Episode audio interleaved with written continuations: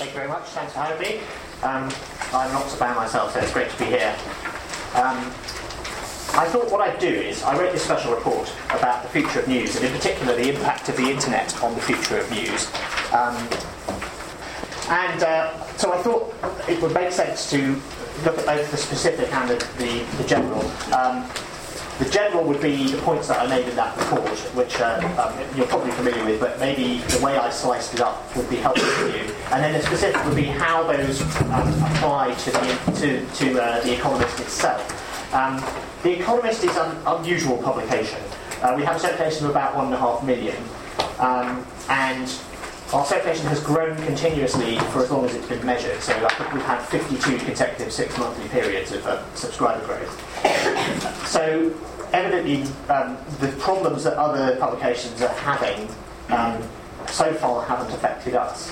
Uh, so, on the one hand, you might say, well, therefore, I'm going to be telling you that I've got all the answers. And I'm, I'm not saying that I've got all the answers. Um, uh, one thing is that uh, even at The Economist, we know that uh, a lot of this is the result of luck. And um, we can't expect it to go on, and we are being incredibly vigilant about the changing environment. Uh, the other thing is that um, I couldn't, even if, even if I was being cocky about it, say that we had all the answers, because an awful lot of what we've done simply cannot be copied by other publications. Um, if you are, just to give an example, if you are Bloomberg Businessweek, one of the things that um, is appealing about The Economist in America is that we're not American. That's not something you can copy if you're an American news weekly. Um, so uh, again, uh, the story will be one of uh, repeated accidents where the economist, by mistake, finds itself in the right place for social media or for globalization or whatever. And uh, we are uh, very upfront about the fact that a lot of this was luck. Um, so the structure of the uh, special report, um, I kicked off by looking at the idea of a news crisis, and uh, um, David and Rasmus did this brilliant report last year um, on this whole question of um, how the press is doing in different parts of the world, and it started off with this very, very good uh, global perspective, which is extremely uh, useful that's where we're coming from at The Economist, but also because so much of the debate about this is coloured by what's happening in America in particular. Um, and the really great uh, point that that chapter made, it had this killer statistic in it, which is the proportion of revenue that newspapers in different countries get from advertising. And in 2008, the, the figure for America was 87%. And that figure really uh, is the key to, to what's going on, I think.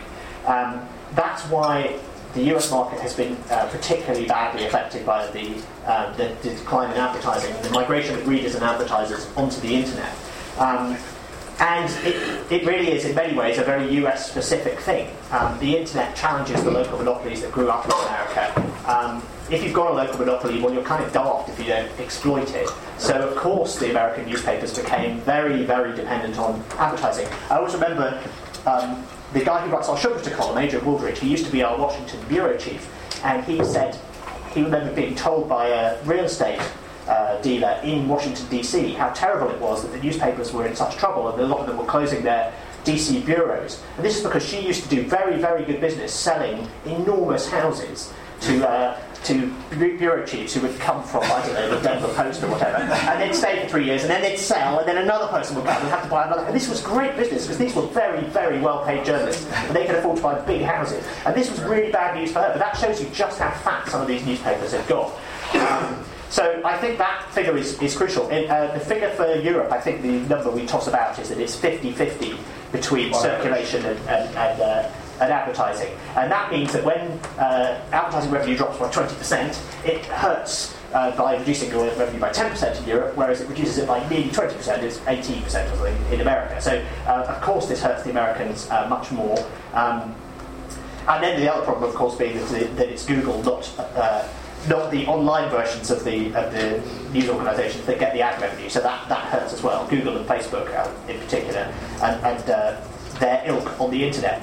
So uh, I think this idea that of the, of the, crisis has been neatly skewered by David and Rasmus, that, um, that it's different kinds of crisis in different countries. Um, an awful lot of the talk of crises uh, of crisis comes from American journalists who think the world owes them a living and wants what, what things to stay the same. Um, and it has to be counterbalanced by things like the growth in, in India Um, and I look forward to this uh, forthcoming report on the uh, comparative economics of, um, of newspapers in different parts of the world, uh, because uh, people have made noises to me that the story in India might not be quite as, as rosy as uh, perhaps it sometimes looks to outsiders, and uh, that might be about to change. Uh, Brazil is an interesting case as well. I think Brazil may have just flipped from being a, uh, an expanding, developing world market uh, for, uh, for, for media, uh, for printed media, um, to a developed world market where there's enough broadband that the, the wealthy are suddenly less interested in uh, in buying newspapers. But uh, we'll, we'll see what the numbers tell us there. From the Economist's point of view, the Economist is, um, again, unusual. Only about 30% of our revenue comes from advertising. We're actually profitable on circulation alone.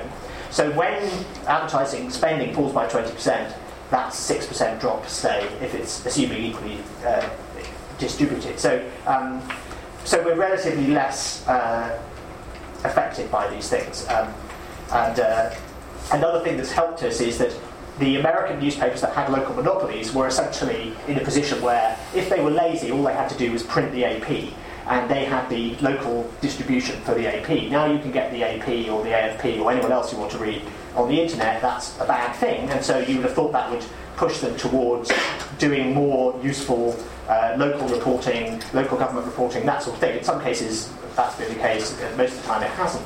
Um, in the case of The Economist, we haven't had this problem that we relied on commodity news. The thing we've always done is provide a global perspective. The idea is to be a global weekly, um, tell you what you need to know, um, tell you in a, in a reasonably small amount of space so that you can actually get to the end of it.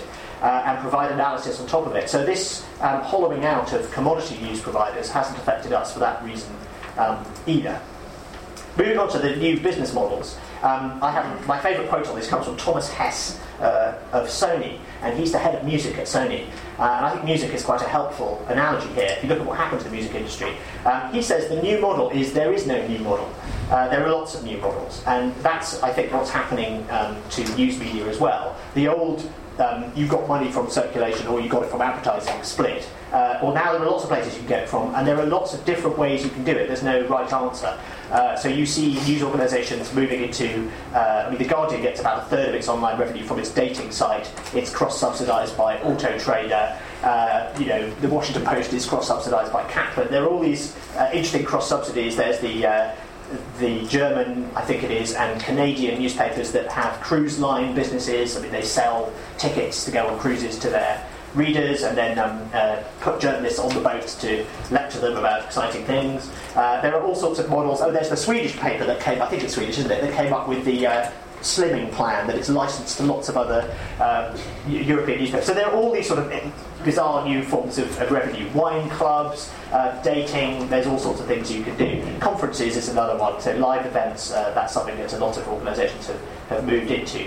Um, and then, of course, there's the um, charging for stuff uh, that you were previously giving, giving away, and the whole question of paywalls. Um, I am a big fan of the metered paywall model uh, which the FT invented. Um, apparently, was an intern came up with this idea, but uh, it was then heralded as the way to do things, and I really think it is. And weirdly, the FT has moved away from it recently. The FT now makes you register to read pretty much anything. I think you might get first, first clip free from social media, but um, uh, weirdly, having pioneered this model, which is in between the give everything away model that the Guardian is the most famous exponent of in this country, and the don't give anything away at all model that the Times is. I think this is exactly the right thing to do because it um, it means that you can set uh, the limit at, in our case, five stories a week, and people who really want to read lots of stuff will um, will then trip the paywall beyond that point.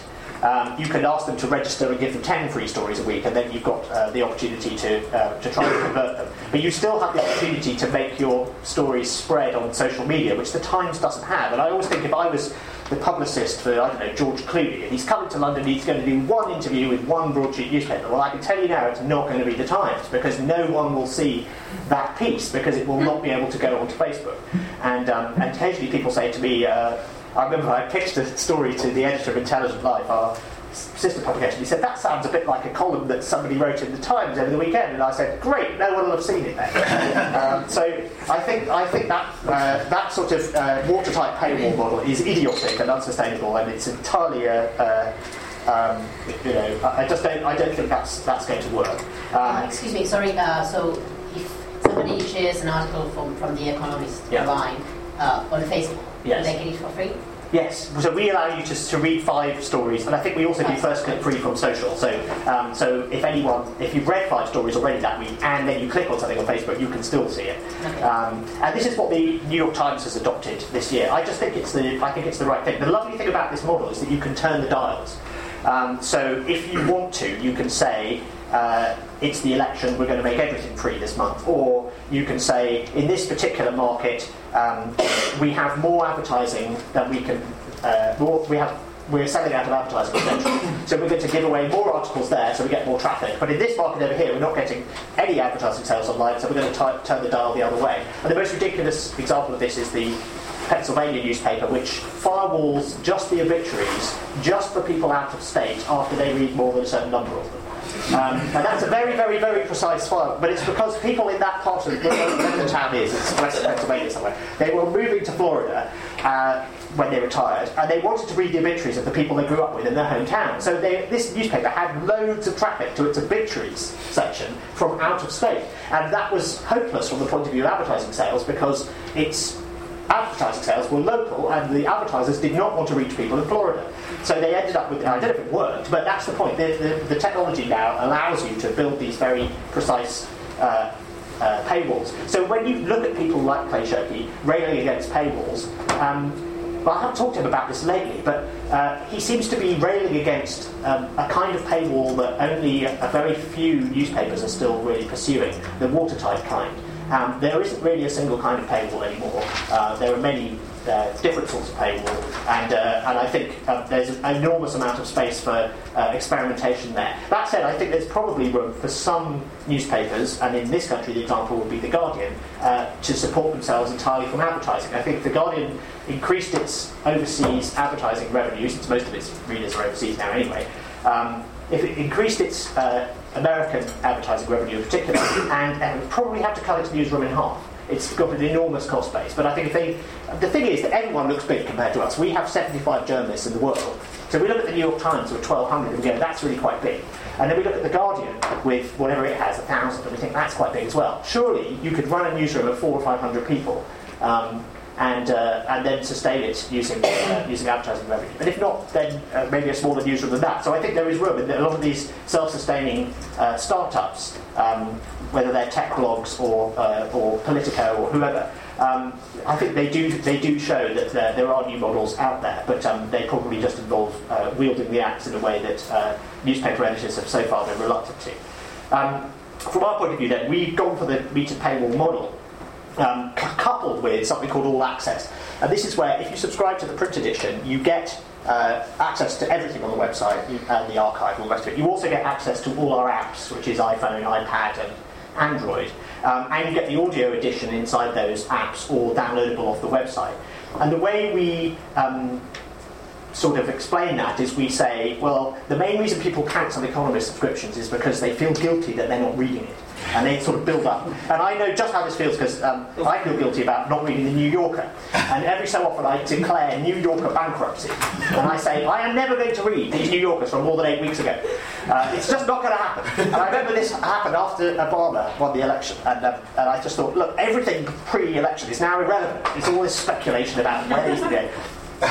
I declare bankruptcy and I just go, right, I'm going to pretend that there are no New Yorkers before that point and I'm just going to try and, and then I go through the others and decide what I'm going to read and Instapaper that or whatever. Uh, but anyway, so we know that this that people feel guilty about not reading it. And if we give people more ways to read The Economist, then it's easier for them to stay on top of it. And so you can read The Economist on an iPhone in a crowded tube train. Um, you can read on an iPad, which has been incredibly successful. The audio edition means that for Americans in particular who have long commutes or like jogging, uh, Americans, what can I say? Um, they will uh, then be able to listen to The Economist, and you can make a playlist, in fact, um, and you can have the articles in the order that you want. So if you always read the business section first, uh, you can do that. But the idea is that you can bring your habits from the print edition to the apps, and so our, our uh, iPad app in particular um, is really uh, built to be navigatable in the same way that the print edition is. It's very simple deliberately, it doesn't have lots of bells and whistles, and it's been extremely popular as a result. In fact, the take up has been much faster than we thought. We thought it would take two years to get to maybe 20% of readers um, reading on the apps. It's taken nine months to get to a third of them. Uh, so it's incredibly, uh, incredibly fast uptake. The other um, important thing about the app, um, about the apps, is that we wanted to uh, preserve what I think is um, a very important but overlooked facet of The Economist, which a website can't copy, and that is finishability. Um, the thing The Economist is really selling is the feeling, and perhaps it's an illusion, that you are informed when you get to the end of it. So you go, ah, there, I've read The Economist. I now know what's going on in the world. And uh, maybe you don't, uh, maybe it's just an illusion, but um, uh, uh, it is that, it is that uh, what's the word? I can't think of the word. But it, it, it, that's right. It's the catharsis. That's what it is. it's the catharsis of finishing it uh, that, that is, is crucial. And you never get that with a website. There's always more. And if you have an app that just takes the most recent 25 articles off the website and displays them to you on a on a screen, you're never going to get to the end of it. You're going to feel overwhelmed by it. And what people want from The Economist is this um, I call it sift, crunch, pack. The, the sift what's important about the week, crunch it, tell me, tell me why it's important, what I should think about it, and pack it into a, a format that's easy to consume. And that's what the app does in the same way the magazine does. Um, anyway, the four big shifts I think that are going on in the environment around all of this, apart from the business models, um, are that news is becoming more social, more participatory, more diverse, and more partisan. And these are the four things that I looked at in my special report. Um, so the social one is pretty obvious. Social distribution is increasingly important. It's the fastest source of traffic to, uh, to news sites now. Um, and you have to uh, acknowledge that, the, that, this is changing the way things work. Um, there are good things about it. There are bad things about it. The, the, the good thing about it is that uh, is that things can be distributed more easily, uh, and the audience. Uh, there's a lot more feedback. You can see straight away from your like buttons what people. You can see this is a very popular daily chart here, 37,000 likes. Um, our cover on uh, Silvio Berlusconi, which was the best cover of the year, uh, in fact, I might show you the numbers because they're quite funny. Um, the cover headline was The Man Who Screwed an Entire Country, and uh, we subsequently followed up with The Man Who Screwed an Entire Currency, uh, because he, he's done that too. Uh, within the first couple of weeks, we had half a million. Um, yeah, here we go. So if I go to, this is our traffic, this is all public because it's just on Quantcast. Um, so if you look at this year, here we go. So this is Bin Laden here. right, this is Berlusconi. Um, now, this was a big, this was a big story um, because uh, because we are known for our uh, run-ins with Berlusconi, and um, you know everyone had a big a big week here. I mean, our obituary did incredibly well there. Um, but this is a story that only we were doing that week, and people were very interested in it. Um, so anyway, within the half, the first half a million hits we had on that page, we had 112,000 likes. So you know, one in five people were hitting like and sending it out to social networks, and that was that's that's great. Um, uh, that the audience is involved in the distribution. Um, I think the concern that um, I'm not too worried about yet, but I've spoken to people in the industry who are more concerned about it than I am, is the amount of power this gives Facebook um, that, uh, that Facebook is becoming you know, a sort of critical part of the infrastructure, the way that Google um, already has. And um, you know, Facebook and, and, Twitter in particular seem to have won. And it's quite hard to see. I mean, you sort of have to get used to them being the way they are. But, but essentially, uh, it means that private companies like Google and Facebook and Twitter are becoming part of the infrastructure for uh, distributing things. And in theory, yes, we all remember what happened to Alta Vista. They could be overthrown. Um, but in practice, you actually have to hardwire Facebook into your website. You are putting like buttons and and all this, you know, tweet. You know, this is this is kind of weird if you think about it. I mean, in the print era, to have um, uh, stuff that was specific to big private companies on your. I mean, it's kind of odd. Um, but anyway, so there are great advantages to it, but there is this sort of um, growing. Uh, quiet in some quarters. Nick Denton of Gawker is probably the person who he, he thinks this is war. He thinks it's the news organisations against Facebook and um, uh, you know this sort of thing. He's, he's quite vocal about it. If you if you want to find the kind of most extreme version of that, um, the Economist on social shouldn't work at all because The Economist is uh, not about saying, um, let's sort of open up the process of news, uh, of producing news to the audience and uh, invite the audience into the newsroom. And so we're absolutely the opposite of that. Um, we're all about um, the voice of God editorial tone that tells you what you should think. In fact, it's worse than that. We don't just tell the readers what they should think. We say we'd like to give Obama a few pointers on how he should fix the economy, or, or you know, let's do a leader next week advising the uh, the incoming uh, Prime Minister of Spain what he should do, or, or whatever. Um, so this sort of voice of God um, approach uh, is absolutely the last thing that uh, is supposed to be compatible with this new world of, uh, uh, of social distribution. And in fact, one of my colleagues uh, Andreas Kluth wrote a uh, very good survey of uh, what hadn't quite been named social media at the time in, in 2004 2005 um, called Among the Audience. And he wrote it, and it was very successful, it won, won prizes and things. But I remember him saying at the time, um, I've, you know, I've seen this trend, but I think this is really bad news for the economists. We've got exactly the wrong kind of approach to survive in this world. Uh, people are going to turn against it. They're going to say, you know, why, why, what qualifies you to give advice to, to us or to, to say the way things should be and, and so forth? Um, well, it turns out that in a world where there's lots and lots and lots of stuff going on, um, a publication that tells you what to think becomes more valuable. And we have benefited from that. And my favourite um, encapsulation of this is from Larry Ellison, the boss of Oracle, who once said, I used to think, now I just read The Economist. and um, so that's part Pay him to say that. Yeah, he actually said it. Yeah, no, exactly. Well, Jack Dorsey is a huge Economist fan as well. He talks about how the, the interface design for Twitter is based on The Economist. I don't quite follow his argument. anyway, so there we have some sort of hardcore fan. Bill Gates has his copy of The Economist hand delivered every week. Um, the other the other thing is, aside from the um, actually, some people do want to be told what to think some of the time, and even if they disagree with us, it's like when you read the I don't know the restaurant reviews in Time Out or a publication that you know. Uh, I know that I always disagree with this guy when he reviews albums, and when this woman reviews restaurants, I always think the opposite. If you can calibrate yourself against against that, then actually it's not such a bad thing. But the other thing that works really well is that The Economist works brilliantly on social because it's a badged brand. So when you click like on this chart, this is a, a popular chart on our daily chart blog. Um, and it's about it's a heat map of who drinks the most alcohol. Now, as you would expect, Russia does pretty well, okay, and Britain does pretty well, and, and uh, actually even the French are quite hard drinking. But here's the weird thing: what the hell is going on here, right? Why are Sweden and Norway letting the side down quite so? Um, this was the subject of much debate on Facebook, particularly among Swedes and Norwegians, but also on this page. I mean, how many, how how comments it's got? Oh, 109, actually, not that many. I think a lot of it was, uh, was happening on Facebook as well. Um, this is the sort of thing that uh, does very nicely on social media. But one of the things that happens when you like it is that you say to your friends that you are the kind of person that beats The Economist. And that badge brand, uh, it worked extremely well for us. Uh, you may remember the episode of The Simpsons where, where Marge and Homer get upgraded to first class and um, Homer sits in the big chair and he picks up and goes, Hey, look at me, I'm reading The Economist. Did you know Indonesia is, is at a crossroads? and uh, we've had to say, with every single article we've ever written about Indonesia, ever since, we've had to say, you know, at the crossroads, beyond the crossroad, or whatever. Um, but anyway, the point is that there is this sort of um, membership of a club thing that, that comes from reading The Economist. And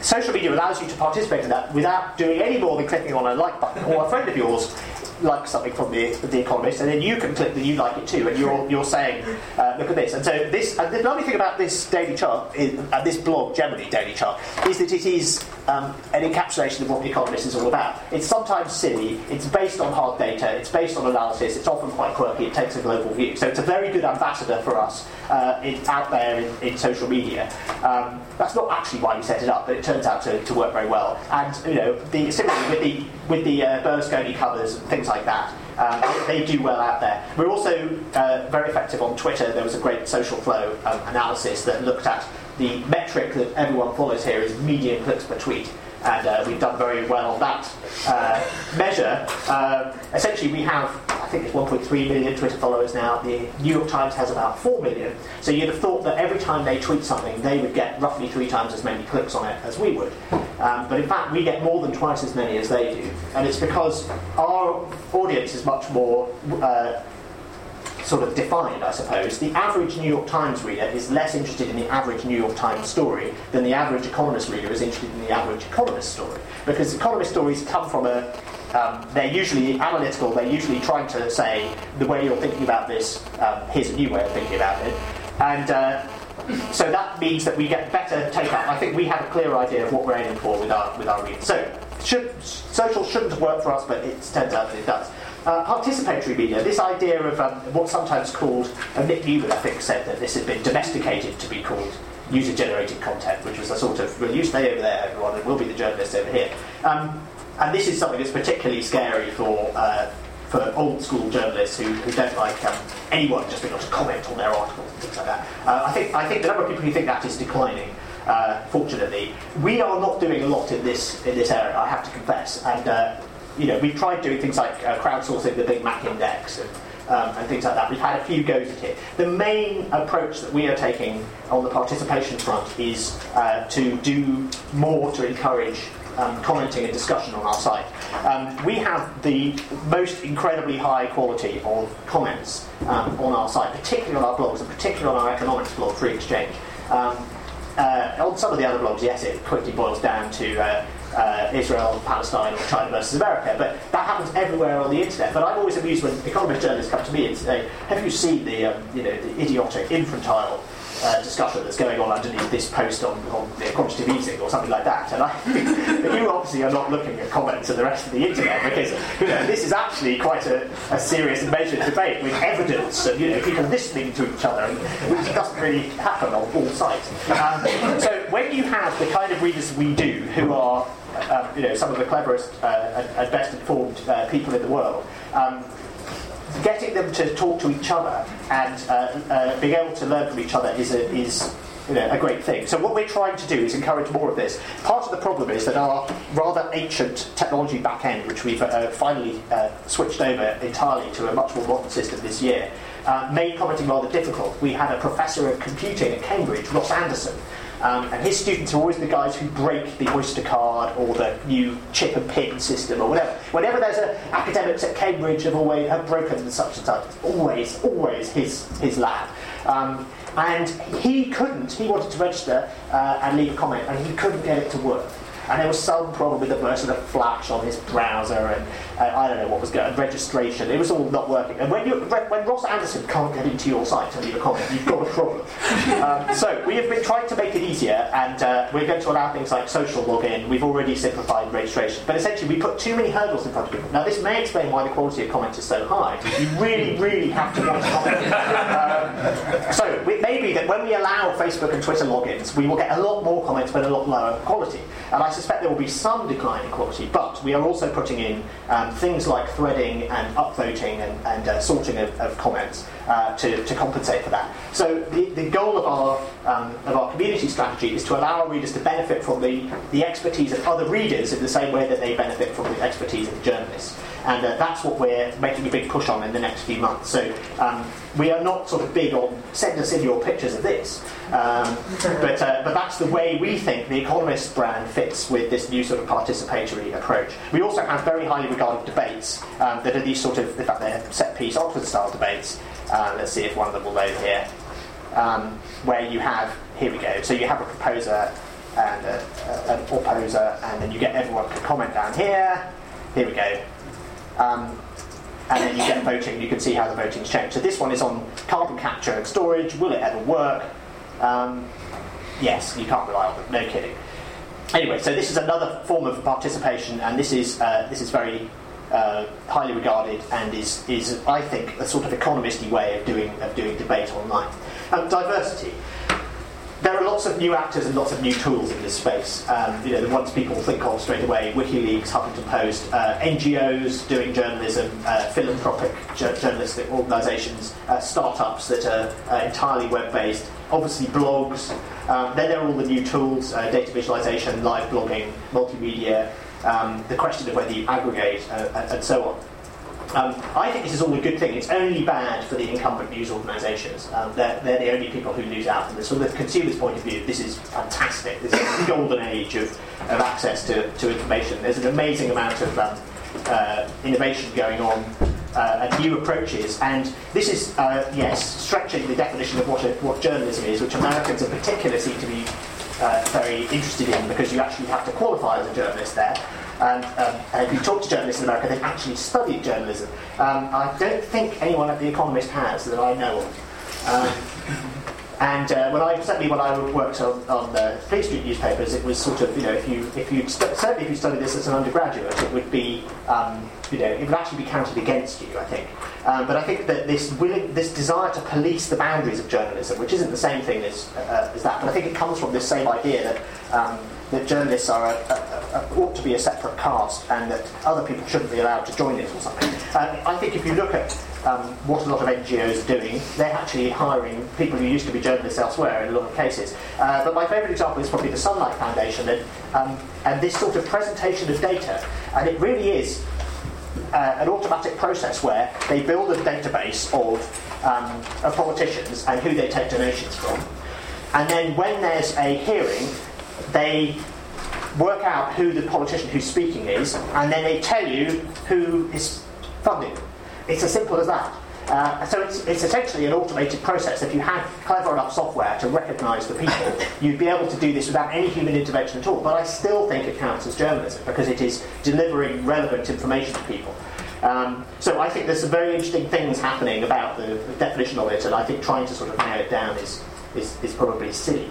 Um, as far as this diversity is concerned, it has it has hurt the incumbents um, because there are suddenly lots of very you know opinionated and loud bloggers and, and uh, uh, aggregators and so on, and so lots of newspapers think this is bad, and even Google News, somehow you, some people think that's bad, um, when all they do is send you traffic.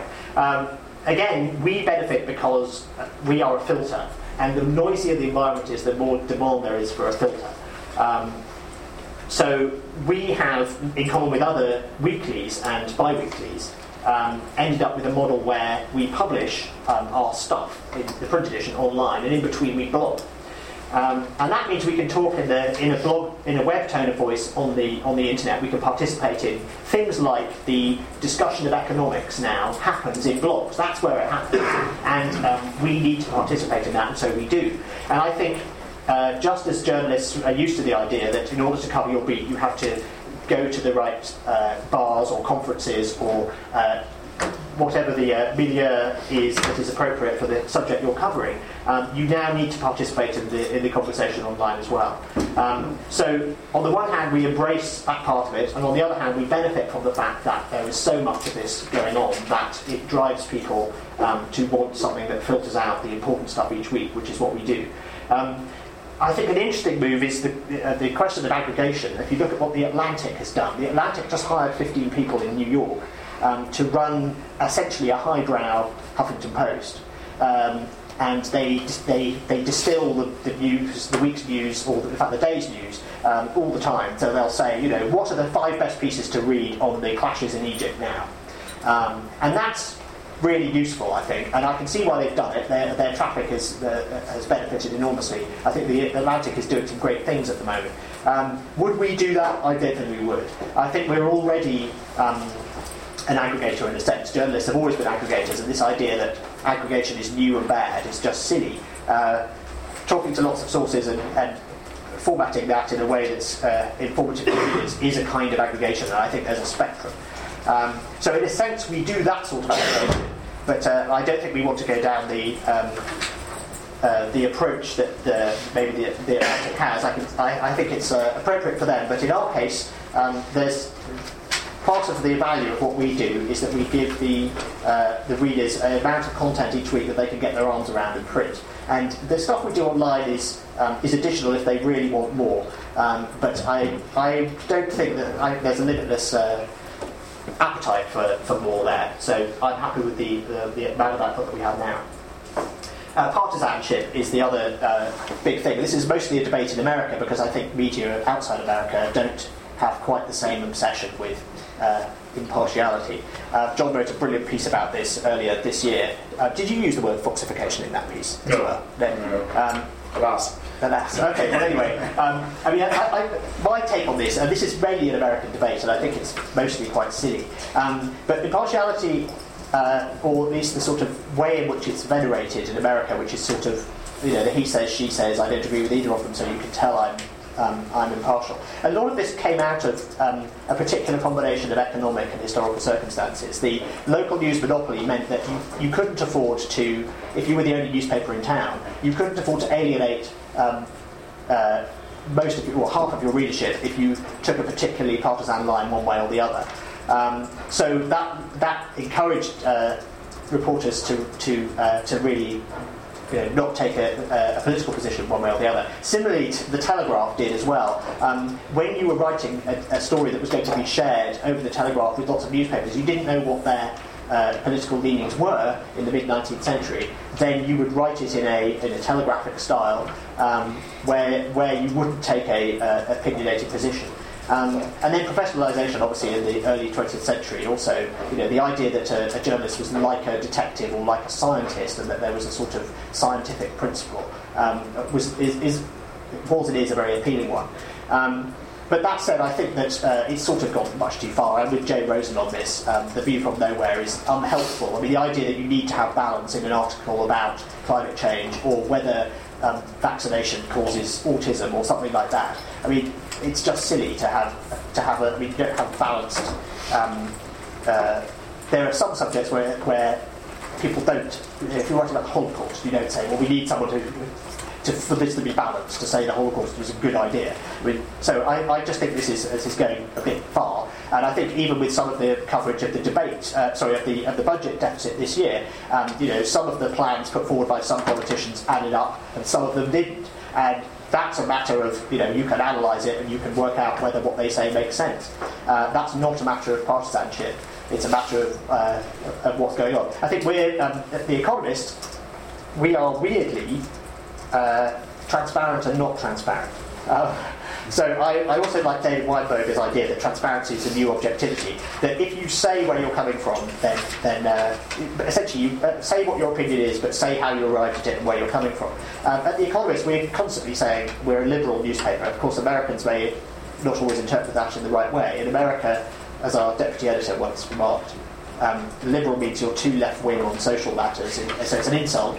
Uh, in France, liberal is an insult in the opposite direction, it means you're too right wing on fiscal matters. And we are proud to be both.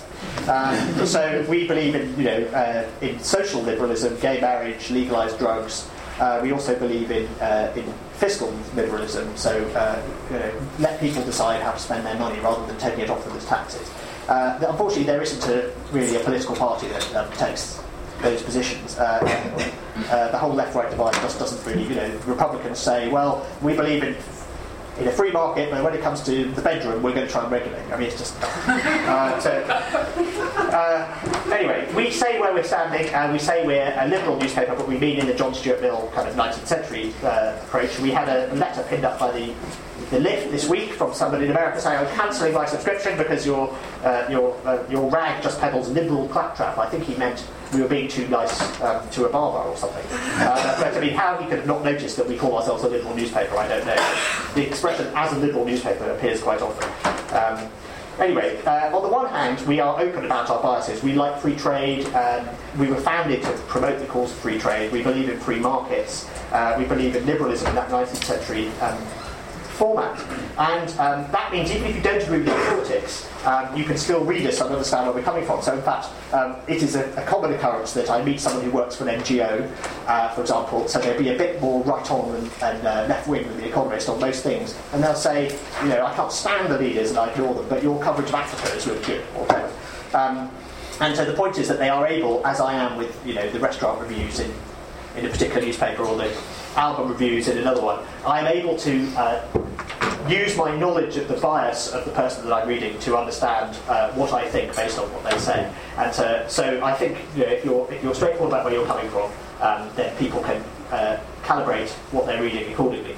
Um, the other way, the way in which we're not so transparent is, uh, is our anonymity, and um, that's extremely unusual that we're still uh, fans of the anonymous approach. We have quite a um, carefully enforced house style. I wouldn't say it's rigid because it's quite a, fluid house style, um, but the anonymity, the idea is that each of the articles is the voice of the economist, and when we write, we are speaking as the economist.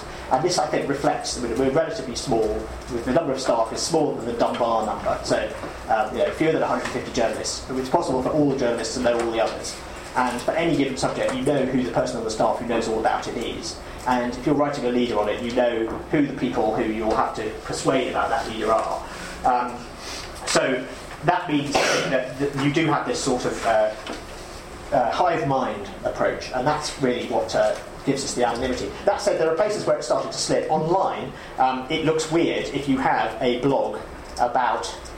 Uh, here we are. So if I go to our, if you go to Democracy in America, which is our US politics blog, um, we have several bloggers, and they want to be able to disagree and argue.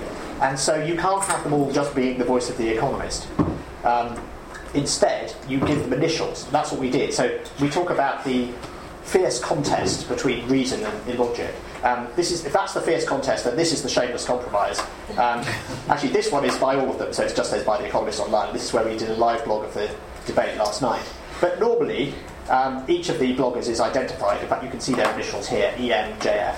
And if you look at another post, this one is, that one's a video, so here we are, EG. This is actually Erica Grieder in Austin.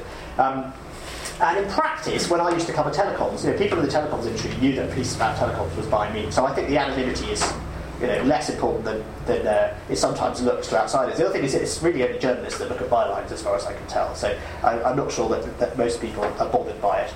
Um, but anyway, I think this uh, uh, shift towards a more opinionated, a, a, greater diversity of more opinionated sources is, is probably likely in America. And I'm not sure it's such a bad thing. It's easier to synthesize different views. This is why Google News was set up to make it easier to synthesize different views.